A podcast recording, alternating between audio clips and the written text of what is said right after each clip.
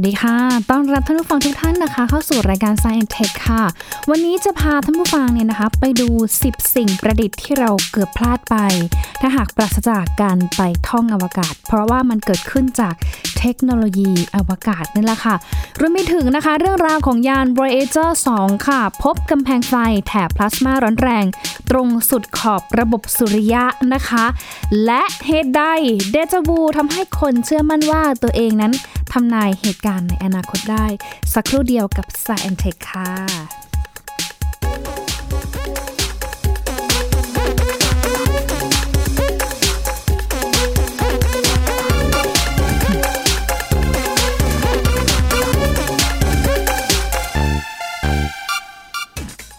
ถ้าพูดถึงเรื่องของเทคโนโลยีอวกาศนะคะ เกิดขึ้นมากมายหลายต่อหลายอย่างด้วยกันนะคะ แต่ว่า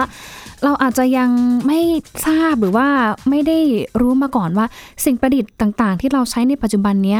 เกิดขึ้นล้วนมาจากผลจากการไปศึกษาหรือว่าการไปท่องอวกาศนี่แหละค่ะ ยกตัวอย่างง่าย ๆเลยนะคะ ก็คือกล้องดิจิทัลหรือว่ากล้องในโทรศัพท์มือถือ การใช้ระบบสัญญาณอินเทอร์เน็ตนะคะหรือแม้แต่ในเรื่องของไมโครเวฟค่ะ ใครจะไปรู้ว่าเคลื่นไมโครเวฟในประมาณ 50-60 ปีที่แล้วนั้น จะสามารถนำมาใช้ประโยชน์ได้เป็นคลื่นต่างๆนะทั้งคลื่นวิทยุรวมไปถึงการทำประโยชน์ให้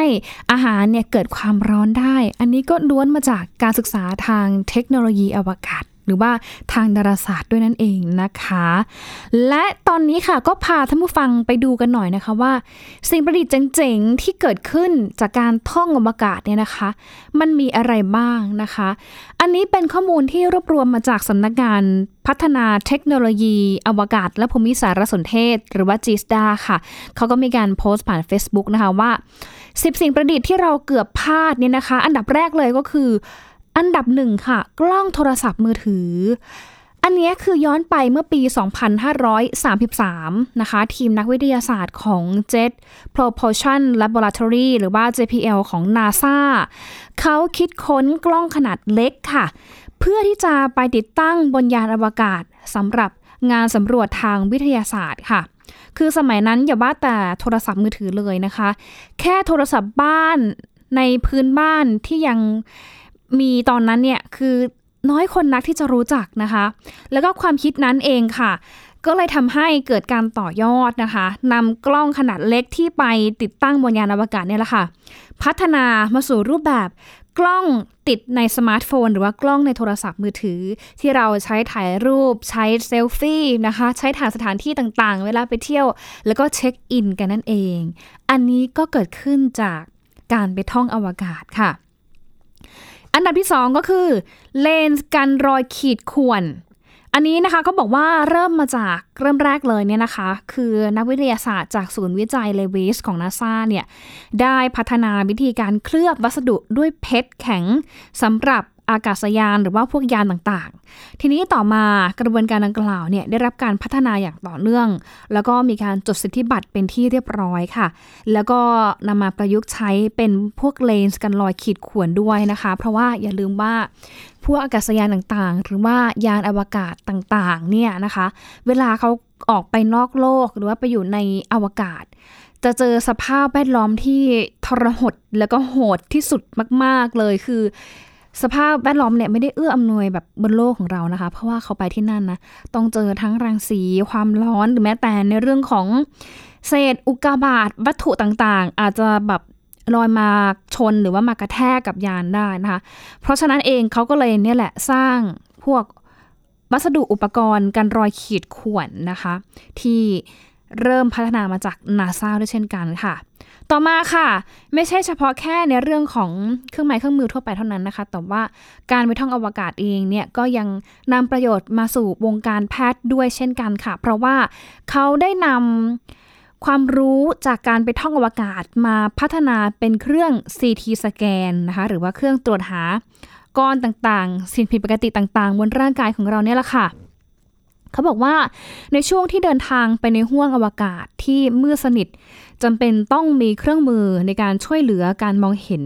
เพื่อช่วยในการนำทางนะคะ ก็เลยทำให้นักวิทยาศาสตร์จาก JPL ของ NASA เนี่ยคิดค้นการถ่ายภาพจากอวกาศด้วยรังสี เป็นเทคนิคการได้มาซึ่งข้อมูลโดยที่ไม่ต้องอาศัยแสงอาทิตย์เลยนะคะ ทีนี้มันเจ๋งตรงที่ว่าเครื่องสแกนตัวนี้เนี่ยนะคะ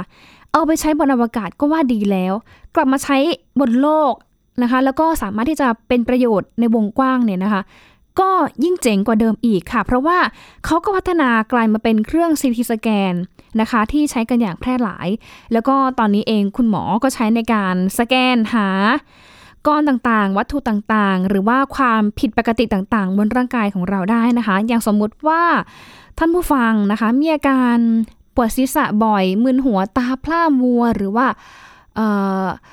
มีอาการอ่อนแรง หรือบางครั้งเนี่ยพูดไม่ชัด คุณหมอเนี่ยจับเข้าเครื่อง CT สแกนเลยนะคะ เพื่อไปดูว่าเอ๊สมองของเราเนี่ยนะคะ มีก้อนอะไรกดทับหรือเปล่า หรือว่ามีปัญหาเรื่องของสโตรกไหมเล่นเส้นเลือดแตกในสมองด้วยหรือเปล่าอันนี้ ซีทีสแกนก็ช่วยสแกนหาไปได้ หรือว่าความผิดปกติอื่น ๆ อันนี้ก็ช่วยสแกนให้ด้วยนะคะเขาถือว่าเขาเรียกว่าเป็นเครื่องมือแบบสแกนตาวิเศษจริงๆเลยทีเดียวนะคะ จากซีทีสแกนค่ะมาดูอีกวิวัฒนาการหนึ่งหรือว่าเครื่องมือหนึ่งนะคะ ที่ใช้กันแพร่หลายนะคะนั่นก็คือหลอดไฟ LED ค่ะ เขาบอกว่าเริ่มแรกเนี่ยนาซานะคะ พัฒนาหลอด LED แสงสีแดงขึ้นเพื่อใช้ในการวิจัยการปลูกพืช ในสถานีอวกาศและกระสวยอวกาศค่ะ ต่อมาบริษัท Quantum Devices นะคะ ได้นำมาเป็นต้นแบบพัฒนาอุปกรณ์ที่ชื่อว่า Warp 10 รักษาอาการบาดเจ็บของกล้ามเนื้อค่ะ ซึ่งภายหลังเนี่ยนะคะ LED แสงสีต่างๆ ก็ได้ถูกพัฒนาขึ้นค่ะ แล้วก็มีการ ประยุกต์หรือว่าพัฒนาให้มันมีขนาดเล็กลง รวมไปถึงใช้พลังงานน้อยลงนะคะ จนนำไปสู่การสร้างหน้าจอนะคะหรือว่าจอทีวีนี่แหละค่ะ ที่มีแสงจากด้านหลัง ซึ่งต่อมาเนี่ยเทคนิคดังกล่าวก็ใช้ไปพัฒนาหน้าจอสมาร์ทโฟนด้วย แล้วก็โทรทัศน์หลายรุ่นในปัจจุบันนี้นะคะ อย่างที่บอกไปว่า เป็นหน้าจอ LED นะคะ หรือว่าหน้าจอ OLED ด้วยนะคะพัฒนาล้ำกว่าเดิมอีกนะคะ ต่อมาค่ะ อันดับที่ 5 เข้าใจว่าหลาย ๆ ท่านเนี่ยนะคะคงจะเคยได้ยินคำคำนี้แน่นอนในช่วงประมาณกลางปีที่ผ่านมากับกรณีน้องๆ เยาวชนทีมฟุตบอล หมูป่าอะคาเดมี่ไปติดถ้ำหลวงขุนน้ำนางนอนที่เชียงราย แล้วมีเจ้าหน้าที่เนี่ยนำอุปกรณ์ชุดหนึ่งเข้าไปด้วยหนึ่งในนั้นนะคะก็คือผ้าห่มฟรอยหรือว่าผ้าห่มอวกาศเนี่ยค่ะหรือว่าผ้าห่มฉุกเฉินเนี่ยแหละค่ะ คือ ถ้าใครนึกไม่ออกนะคะ ก็ให้นึกถึงเนี่ยแหละค่ะ ตอนที่เจ้าหน้าที่เนี่ยเอาผ้าห่มเนี่ยนะคะ ไปห่มให้น้องในถ้ำนะคะ ทันทีที่เจอน้องนะคะ รอความช่วยเหลือนั่งรออยู่ที่บริเวณเนินในถ้ำนะคะ อันนี้เนี่ยนะคะเขาบอกว่าพัฒนามาจากฉนวนกันความร้อน จากดวงอาทิตย์ที่ใช้กับดาวเทียม หรือว่ายานอวกาศที่ปฏิบัติภารกิจในอวกาศค่ะ แล้วก็ต่อมา ก็กลายเป็นอุปกรณ์ช่วยชีวิตอย่างหนึ่ง ที่จะขาดเส้นไม่ได้เลยในงานกู้ภัยนะคะ แล้วก็การให้ความช่วยเหลือ ซึ่งประโยชน์ของฟลอยค่ะ เขาจะมีคุณสมบัติในการกักเก็บความร้อนภายในร่างกายของคนเรา เพื่อไม่ให้ออกสู่สิ่งแวดล้อมมากเกินไปนะคะ จนทำให้เกิดภาวะตัวเย็นหรือว่าอุณหภูมิร่างกายผิดปกติ hypothermia ที่อาจเป็นอันตรายถึงชีวิตได้นะคะ เพราะว่า เคยไปห่มผ้าห่มฟอยล์เหมือนกันค่ะแบบห่มได้ประมาณสักสิบวิขึ้นไปเนี่ยจะเริ่มรู้สึกอุ่นแล้วนะคะ คือมันเป็นเหมือนแบบคล้ายๆ กับฮีเตอร์อัตโนมัติแต่ว่าจริงๆแล้วเนี่ยเขาไม่ได้มีกลไกหรือว่าใช้พลังงานไฟฟ้าอะไรมากคือ คุณสมบัติของเขาคือ เก็บความร้อนจากร่างกายของเราแหละเขาจะหุ้มเอาไว้เลยนะคะ หุ้มแบบกันเอาไว้เลยเหมือนเวลาที่เรานึกภาพเวลาที่เราปิ้งปลาเนี่ยแหละค่ะ ตัวฟอยเนี่ยจะหุ้มความร้อนเก็บความร้อนเอาไว้ดี เพื่อไม่ให้ความร้อนเนี่ยถ่ายเทไปสู่ภายนอก ทีนี้เขาก็เลยนิยมนำมาใช้สำหรับคนที่มีอาการภาวะตัวเย็นหรือว่าไปอยู่ในที่เย็นนานๆแล้วมี อาการตัวสั่นนะคะหรือว่าอุณหภูมิต่ำเนี่ยเขาก็จะนำฟอยล์นี่แหละมาหุ้มตัวไว้ เพราะว่ามันสามารถที่จะเก็บความร้อนแล้วก็ทำให้ร่างกายอบอุ่นได้เร็วขึ้นนั่นเองนะคะ ต่อมาค่ะมาดูสิ่งประดิษฐ์นะคะ หรือว่านวัตกรรมอันดับที่ 6 ค่ะ เป็นเครื่องดูดฝุ่น เขาบอกว่าในช่วงยุคแห่งการสำรวจดวงจันทร์เนี่ยนาซาร่วมกับบริษัท Black and Decker ค่ะ ร่วมกันออกแบบแล้วก็พัฒนาอุปกรณ์ เก็บชิ้นส่วนตัวอย่างหินจากดวงจันทร์ ภายใต้ภายใต้โครงการอพอลโลนะคะ ซึ่งต่อมาค่ะในปี พศ2522 เนี่ยไอเดียดังกล่าวก็ถูกพัฒนาต่อยอด จนกลายเป็นเครื่องดูดฝุ่นที่เราใช้อยู่ตามบ้านในปัจจุบันเนี่ยแหละค่ะอันดับที่ 7 ค่ะ คือเครื่องวัดอุณหภูมิอินฟราเรดนะคะนาซาเนี่ยนะคะร่วมกับเอกชนค่ะ พัฒนาเครื่องวัดอุณหภูมิร่างกายผ่านทางหู โดยอาศัยอินฟราเรดเพื่อตรวจวัดค่าพลังงานที่ได้จากแก้วหูของนักบินอวกาศ ต่อมาเนี่ยเครื่องดังกล่าวกลายเป็นต้นแบบการพัฒนาเครื่องวัดอุณหภูมิอินฟราเรดในปัจจุบันค่ะ แล้วก็ถูกไปใช้งานในหลายแห่งนะคะ ยิ่งการไปตรวจสอบอุณหภูมิของอาหารจานร้อนนะคะ หรือว่าอุณหภูมิของชิ้นส่วนต่างๆ ของร่างกายค่ะ อุณหภูมิน้ำหล่อเย็นรวมไปถึงทางการแพทย์ด้วยนะคะ แล้วก็ตอนนี้เองคือ ได้ถูกวางจำหน่ายบนท้องตลาดในครั้งแรกในปี 2538 ด้วยนะคะ ถ้ายังนึกไม่ออกก็ให้ดูภาพในสนามบินที่เขามักจะมีเครื่องสแกนเทอร์โมเนี่ยค่ะ ตรวจจับอินฟราเรดตรวจจับรังสีความร้อนของคนนะคะ เวลาที่คนไหนต้องสงสัยว่ามีอาการเป็นไข้ หรือว่าเป็นไข้หวัดก็จะถูก กักตัวไว้หรือว่าซักประวัติไว้ว่า เอ๊ะที่ไม่สบายที่เป็นไข้เนี่ย เดินทางมาจากประเทศไหนในพื้นที่ เดินทางมาจากพื้นที่เสี่ยง หรือว่าพื้นที่เกิดโรคระบาดด้วยหรือไม่นั่นเองนะคะ ต่อมาค่ะ มาดูนวัตกรรมชิ้นที่ 8 ค่ะ เขาบอกว่าเป็นหูฟังแบบไร้สาย โอ้โห อันนี้สำหรับท่านไหนที่ออกกำลังกายก็น่าจะคุ้นเคยกันดีนะคะ เพราะว่าไอเดียแรกเนี่ยเริ่มมาจากที่จะอำนวยความสะดวกให้กับนักบินอวกาศ ในระหว่างการปฏิบัติภารกิจ แล้วก็เพิ่มความปลอดภัยในการปฏิบัติภารกิจจากสายต่างๆนะคะ ซึ่งในปี 2505 ค่ะ ทางสายการบิน United Airlines เนี่ยก็ มีการให้พนักงานควบคุมการจราจรทางอากาศยานเนี่ยเอามาใช้ในเวลาต่อมาด้วยนั่นเองนะคะอาเก๋ทีเดียวค่ะ อันดับที่ 9 ค่ะก็คือ อาหารแช่แข็งแห้งค่ะ เป็นหนึ่งสิ่งที่นาซาได้ทุ่มทุนทำการวิจัยอย่างหนักหน่วง ก็คือเรื่องของอาหารที่จะให้นักบินอวกาศ ใช้กินในระหว่างที่เขาปฏิบัติหน้าที่ในอวกาศนั่นเองนะคะ ก็มีหลากหลายเทคโนโลยีที่ถูกนำมาใช้ค่ะ ซึ่งหนึ่งในนั้นก็คือการแช่แข็งแห้ง คือการเอาความชื้นออกจากวัสดุที่แช่แข็งแล้ว ขณะที่มันเองก็ยังคงสภาพเดิมไม่ได้เสียแต่อย่างใดนะคะ มันช่วยรักษารูปร่างแล้วก็โครงสร้างเอาไว้เหมือนเดิมค่ะ รวมไปถึงยังคงทำให้คุณค่าทางอาหารเนี่ยคงไว้เดิมอยู่มากสุดถึง 98%ด้วยนะคะ ซึ่งในขณะที่น้ำหนักของอาหารนั้นลดลงเหลือเพียง 20%เท่านั้นเองนะคะ ปัจจุบันไอเดียดังกล่าวค่ะมีความสำคัญมากในธุรกิจการส่งออกอาหารแหมหลายท่านคงจะคุ้นเคยนะคะกับการกินอาหารแบบอาหาร ผลไม้ต่างๆ ที่เขาฟรีซแช่แข็งแห้งอะไรอย่างเงี้ยค่ะ มันก็จะมีน้ำหนักเบาพกพาง่ายค่ะ แต่ว่ายังคงรสชาติและก็คุณค่าของอาหารไว้เหมือนเดิมอยู่นั่นเองนะคะ ส่วนอันดับที่ 10 ค่ะ หลายท่านคงจะคุ้นเคยกันดีค่ะ นั่นก็คือเมาส์นะคะ คือถ้าย้อนไปในช่วงยุคต้นคริสตศตวรรษที่ 1960 นักวิจัยนาซาเนี่ยได้พยายามคิดค้นวิธีการ ที่จะทำให้คอมพิวเตอร์ตอบสนองได้ดียิ่งขึ้นค่ะ ซึ่งถือว่าเป็นเครื่องมือสำคัญสำหรับการคำนวณในภารกิจต่างๆ ของนาซาค่ะต้องอาศัยการพิมพ์ป้อนคำสั่งอย่างเดียวในขณะนั้นด้วย ทีนี้ต่อมาได้มีการนำเสนอไอเดียจากการจัดการข้อมูลผ่านจอคอมพิวเตอร์นะคะ ซึ่งก็นำมาสู่ระบบการประดิษฐ์เมาส์ควบคุมการสั่งการผ่านหน้าจอค่ะ เป็นต้นแบบการพัฒนา จนกลายเป็นเมาส์ไร้สาย แป้นควบคุมก็ไร้สายนะคะรวมไปถึงหน้าจอเองนะคะ อาจจะไม่ได้มีการใช้คีย์บอร์ด อาจจะเป็นหน้าจอสัมผัสในปัจจุบันด้วยนะคะเขาบอกว่าแม้ว่าเมาส์เองเนี่ยจะไม่เป็นผลผลิตที่เกี่ยวข้องกับการสำรวจอวกาศโดยตรง แต่ก็นับว่ามีความก้าวหน้าที่สำคัญค่ะที่ทำให้ภารกิจของนาซาประสบความสำเร็จ สะท้อนให้เห็นถึงความพยายามในการแก้ไขปัญหาของมนุษย์ของเรานะคะ ซึ่งทั้งหมดเนี่ยเขาบอกว่าเป็นเพียงแค่ไม่กี่ส่วนเองนะ เป็นส่วนเล็กๆนะคะ ท่านผู้ฟังคะที่ยังคงมีอีกหลากหลายนวัตกรรมที่เกิดขึ้นเป็นผลพลอยได้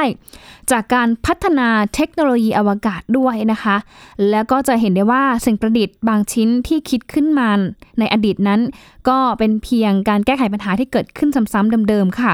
แต่ว่ามันก็ได้มาเปลี่ยนชีวิตประจำวันของเรา ให้สะดวกมากขึ้นแล้วในปัจจุบันและในอนาคตด้วยนะคะ นี่ขอบคุณที่มาค่ะ จากเว็บของ Jet Propulsion Laboratory JPL ของ NASA และทาง g s d a ด้วยนั่นเองนะคะ ช่วงนี้พักกันสักครู่ค่ะ เดี๋ยวช่วงหน้าพาท่านผู้ฟังนะคะ ไปดูขอบระบบสุริยะกันหน่อยนะคะ เพราะว่าเจอกำแพงไฟรวมไปถึงเหตุการณ์เดจาบูค่ะ ที่ทำให้คนเชื่อมั่นว่า ตัวเองเนี่ยสามารถที่จะทำนายเหตุการณ์ในอนาคตได้ สักครู่เดียวกับ s ซแอนเทคค่ะ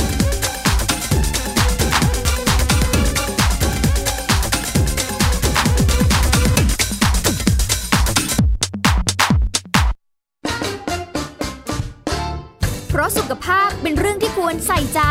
เพราะความห่วงใย เราจึงจะคุยให้คุณได้ฟัง กับเรื่องราวสุขภาวะสุขภาพ ในรายการ โรงหมอ และโรงหมอสุดสัปดาห์ ทุกวัน 10นาฬิกาทางไทย PBS d i g i ดิจิ Radio ฟังสดหรือย้อนหลังผ่านออนไลน์ www.thaipbsradio.com หรือแอปพลิเคชัน Thai PBS Radio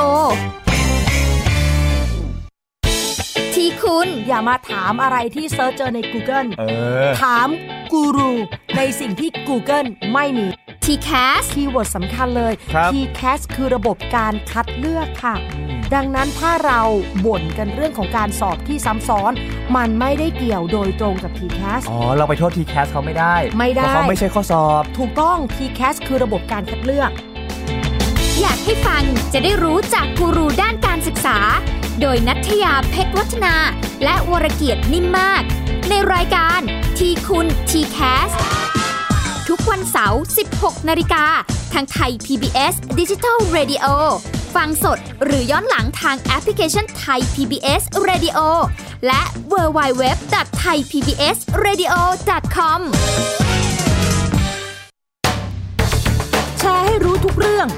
ตือนให้รู้ก่อนตกเป็นเหยื่อกับภัยในสังคมที่ต้องผจญในรายการ ผจญภัย ทุกวันอาทิตย์ 12 นาฬิกา 30 นาที ทางไทย PBS d i g i ดิจิ Radio ฟังสดหรือย้อนหลังที่แอปพลิเคชันไทย PBS Radio และ www.thaipbsradio.com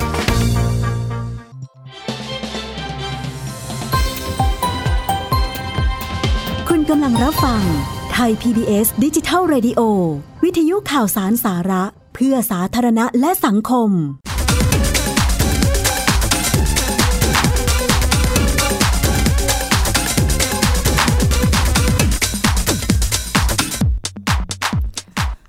กลับเข้าสู่ Science Tech ช่วงที่ 2 นะคะ ช่วงนี้ค่ะ พาท่านผู้ฟังนะคะ ไปท่องขอบระบบสุริยะกันหน่อยค่ะ เพราะว่ามีข้อมูลจากทางนักวิทยาศาสตร์ของนาซานะคะ เปิดเผยว่ายาน Voyager 2 เนี่ยนะคะ อาจจะยังเดินทางไปไม่ถึงห้วงอวกาศระหว่างดวงดาว หรือว่า interstellar space ค่ะ หลังจากที่หลุดพ้นจากขอบเขตอิทธิพลของลมสุริยะ ในปลายปีที่ผ่านมา เนื่องจากเขาบอกว่ายังคงติดอยู่ในแถบพลาสมาอุณหภูมิร้อนแรงหลายหมื่นองศาเซลเซียส ซึ่งเป็นเสมือนกำแพงไฟตรงสุดขอบระบบสุริยะด้วยนั่นเองนะคะ สำหรับแถบพลาสมาดังกล่าวค่ะ เป็นกลุ่มก๊าซและอนุภาคมีประจุไฟฟ้า เกิดจากการสะสมตัวของลมสุริยะที่พัดมาจากดวงอาทิตย์ ซึ่งปะทะเข้ากับรังสีคอสมิกทรงพลัง นอกระบบสุริยะค่ะ จนพัดต่อไปไม่ได้อีก ก็เลยทำให้เกิดเป็นแถบพลาสมานะคะ มีความหนาแน่นต่ำค่ะ แต่ว่าอุณหภูมิเนี่ยเขาร้อนแรงมาก คืออาจจะมีหลาย ๆ จุดที่มีอุณหภูมิเนี่ยแตกต่างกันนะคะ อย่างเช่น จุดหนึ่งอาจจะมีอุณหภูมิอยู่ที่ต่ำสุด 30,000 องศาเซลเซียส ขณะที่อีกจุดหนึ่งค่ะ ก็มีอุณหภูมิเนี่ยสูงสุดมากถึง 50,000 องศาเซลเซียสด้วยกันนะคะ มีรายงานถึงการค้นพบแถบพลาสมาในครั้งนี้ด้วยค่ะ เพราะว่าในงานวิจัยชิ้นหนึ่งของทีมนักวิทยาศาสตร์องค์การนาซาตีพิมพ์ใน Nature Astronomy เมื่อช่วงต้นเดือนที่ผ่านมา รายงานระบุนะคะว่าในระดับอุณหภูมิของแถบพลาสมาที่ยาน Voyager 2 ตรวจวัดได้เนี่ยสูงกว่าที่เคยคาดการเอาไว้นับหมื่นองศาเซลเซียส เขาบอกว่าอุณหภูมิที่ร้อนแรงแบบนี้อาจจะเป็นอุปสรรคค่ะที่ทำให้ยานเนี่ยเดินทางออกสู่ห้วงอวกาศระหว่างดวงดาวได้ช้า หรือไม่เช่นนั้นถ้าคิดเป็น worst case เลยก็อาจจะทำให้ยานเนี่ยได้รับความเสียหายนะคะ จนไม่สามารถเดินทางต่อไปได้ แต่ว่าในขณะเดียวกันทีมนักวิทยาศาสตร์เองก็เชื่อว่า Voyager 2 เนี่ยยังคงอยู่ในสภาพที่ใช้งานได้ แล้วก็ยังไม่มีสัญญาณที่บ่งชี้ ถึงความเสียหายรุนแรงเข้ามาแต่อย่างใดด้วยค่ะ ซึ่งเขาบอกว่าการเดินทางที่ยาวนานถึง 42 ปีของ Voyager 1 แล้วก็ Voyager 2 เนี่ยนะคะ ได้เผยถึงรายละเอียดตรงบริเวณสุดขอบรั้วของระบบสุริยะค่ะ ซึ่งการเดินทางไปถึงจุดนั้นเนี่ยก็ทำให้ทางนักวิทยาศาสตร์ สามารถที่จะคาดการณ์ถึงรูปร่างของขอบเขตอิทธิพลลมสุริยะ ซึ่งเป็นสนามแม่เหล็กไฟฟ้าที่แผ่ออกไปจากดวงอาทิตย์นะคะ แล้วก็มีสภาพคล้ายกับฟองห่อหุ้มปกป้องระบบสุริยะได้ค่ะ ปัจจุบันนี้เขาบอกว่า Voyager ทั้งสองลำเนี่ยนะคะ อยู่ห่างจากโลกไกลมากค่ะท่านผู้ฟังคะไกลถึงขั้นที่เรียกได้ว่าแบบไปได้ขนาดไหนนะคะ คือแบบแข็งแกร่งมากเดินทางรอนแรม นับกว่า 40 ปีนะคะ แล้วก็อยู่ห่างจากโลกอยู่ที่ประมาณ 18,000 ล้านกิโลเมตรค่ะ ย้ำนะคะว่า 18,000 ล้านกิโลเมตร เพราะว่าในปี 2012 เนี่ย Voyager 1 เดินทางไปถึงแนวสิ้นสุดอิทธิพลลมสุริยะนะคะ แล้วก็ขณะที่ Voyager 2 ก็ตามไปด้วยกันนะคะ ก็ไปถึงแนวดังกล่าวเนี่ย ในอีกตำแหน่งหนึ่ง 6 ปีหลังจากนั้นก็คือในปี 2018 นั่นเองค่ะ แม้ว่า Voyager 1 แล้วก็ Voyager 2 นะคะ จะมีอายุการใช้งานที่มากแล้ว แต่ว่าอุปกรณ์สำรวจต่างๆ เองหลายชิ้นเนี่ย นักวิทยาศาสตร์เขาก็บอกว่ายังคงใช้การได้ดีอยู่นะ โดยองค์การนาซาเองค่ะเขาก็คาดหวังให้ยานทั้งสองลำนะคะทำหน้าที่สำรวจห้วงอวกาศ ระหว่างดวงดาวนอก ระบบสุริยะต่อไปค่ะจนกว่าแหล่งพลังงานพลูโตเนียมที่ผลิตไฟฟ้าขับเคลื่อนยานนั้น จะหมดลงด้วยนะคะ โอ้โห คือไปไกลมากค่ะ เรื่องของยาน Voyager นะคะ แล้วก็เรื่องของการไปสำรวจ พื้นที่ขอบของระบบสุริยะด้วยนะคะ เพราะว่าอย่างที่บอกไปว่ากว่าเขาที่จะไปยืนตรงนั้นได้เนี่ยนะคะ คือมันต้องผ่านอุปสรรคต่างๆ นานาเยอะแยะมากมายค่ะ โดยเฉพาะนะคะเนี่ยถ้าแบบพ้นดาวอังคารไปมันก็จะเป็นโซนของอุกกาบาตใช่ไหมคะ แล้วก็ถ้ายิ่ง หลุดพ้นจากโซนของพลูโตไป หรือว่านอกวงโคจรของพลูโตไปเนี่ยนะคะ แถบต่อไปก็จะเป็นแถบของไคเปอร์นะคะ ซึ่งแถบไคเปอร์เนี่ยเขาบอกว่าก็เป็นเหมือนแบบด่านโหดเหมือนกันนะ เพราะว่าวัตถุอวกาศแต่ละชิ้นเนี่ยนะคะ มีทั้งแบบขนาดเล็กแล้วก็ขนาดใหญ่แตกต่างกันไป แล้วบางชิ้นเองนะ มีความเร็วแบบเร็วมากอะ่ะคือ 50,000 กิโลเมตรต่อชั่วโมงเนี่ย คือแถวบ้านเรียก กระสุนชิ้นดีน่ะถ้าไปชนยานเนี่ยนะคะ อาจจะทำให้ยานพังเสียหายได้ แต่ว่าเนื่องจากว่ายานเนี่ยแหละค่ะเขาแบบเก่งนะทำหน้าที่คือ 40 กว่าปีเนี่ยก็คงไปไกลกว่าแถบไคเปอร์แล้วแหละนะคะ ก็คือแบบไปไม่รู้ถึงไหนต่อถึงไหนแล้วนะคะ คือ 18,000 ล้านกิโลเมตรห่างจากโลกนะคะ แล้วก็แต่ก็คาดการณ์ว่าไม่น่าจะไปถึงตัว interstellar space นะคะ หรือว่าอขอบของ ห่วงอวกาศระหว่างดวงดาวนั่นเองนะคะ แต่ก็เชื่อว่าเอาใจช่วยนะนะคะ ทั้งสองยานก็น่าจะปฏิบัติภารกิจได้สำเร็จนะคะ หรือไม่เช่นนั้นเนี่ยระหว่างทั้งแต่ปีที่1ถึงปีที่ 40 กว่าที่มีการให้ยานทำหน้าที่อยู่เนี่ยเราก็ยังได้ข้อมูลมากมายมหาศาลจากยานทั้งสองลำนี้ด้วยนะคะ ก็เอาใจช่วยทั้ง Voyager 1 แล้วก็ Voyager 2รวมไปถึงนักวิทยาศาสตร์นาซาทุกท่านด้วยเช่นกันนะคะ เอาละค่ะ จากเรื่องของ อวกาศเรื่องของดาราศาสตร์นะมาดูอีกเรื่องหนึ่งค่ะ เป็นเรื่องเกี่ยวข้องกับเดจาบูเขาบอกว่าเหตุใดเดจาบูเนี่ยถึงทำให้คนเชื่อว่าตัวเองทำนายเหตุการณ์ในอนาคตได้นะคะเขาบอกว่าเป็นประสบการณ์ทางจิตที่น่าพิศวงที่อาจจะเคยเกิดขึ้นกับหลายคนค่ะ ที่รู้สึกคุ้นเคยกับสถานที่ที่ไม่เคยไปมาก่อนหรือว่า คุ้นเคยกับเหตุการณ์บางอย่างที่เกิดขึ้นแล้วในอดีต แต่ก็นึกไม่ออกว่าเรื่องนั้นเนี่ยเกิดขึ้นที่ไหนและเมื่อใดกันแน่นะคะ ซึ่งบางคนเนี่ยยังคงเกิดความสามารถอย่างรู้ แล้วก็ทำนายได้ว่า เหตุการณ์อะไรจะเกิดขึ้นในลำดับถัดไป ซึ่งเจ้าตัวก็มักจะพบว่าการรับรู้เรื่องหน้าหรือว่าเซนส์นั้น มีความแม่นยำยิ่งใหญ่ก็ทำให้ดูเหมือนว่ามันสามารถที่จะใช้งานได้จริงนะคะ ซึ่งตัวนี้ค่ะจากเหตุการณ์เดจาวูเนี่ยก็ทำให้มีการทดลองใช้เทคโนโลยี VR นะคะที่ทำให้อาสาสมัครกลุ่มหนึ่งเนี่ยเขามีความรู้สึกได้ว่า ตัวเองเนี่ยเข้าไปอยู่ในโลกเสมือนจริง ที่มีฉากมีสภาพแวดล้อม คล้ายกับเกมคอมพิวเตอร์ ซึ่งฉากเหล่านั้นแหละค่ะ จะกระตุ้นให้อาสาสมัครนั้น เกิดความรู้สึกคลับคล้ายคลับคลาแบบเดจาบูขึ้นว่าเอ๊ะ ทำไมที่แบบนี้มันคุ้นจัง คนแบบนี้เหมือนฉันเคยเจอจัง เหตุการณ์แบบนี้เหมือนฉันเคยเจอจัง แต่ว่านึกไม่ออกว่า ไปเจอที่ไหนไปเจออย่างไร แล้วไปเจอเมื่อไหร่ด้วยนะคะ เรื่องนี้น่าสนใจทีเดียวค่ะเป็นยังไงงั้นเดี๋ยวเรามาขยายความต่อในช่วงสัปดาห์หน้านะคะ เพราะว่าเดจบูเองทำให้คนหลายคนเนี่ยนะคะ มั่นใจว่าฉันรุ่งรู้ถึงอนาคตได้ อะ อย่าพลาดกันแล้วกันนะคะ มีต่อตอนหน้าในวันศุกร์ค่ะ ช่วงนี้หมดเวลาแล้วนะคะลาท่านผู้ฟังไปก่อนค่ะ สวัสดีค่ะ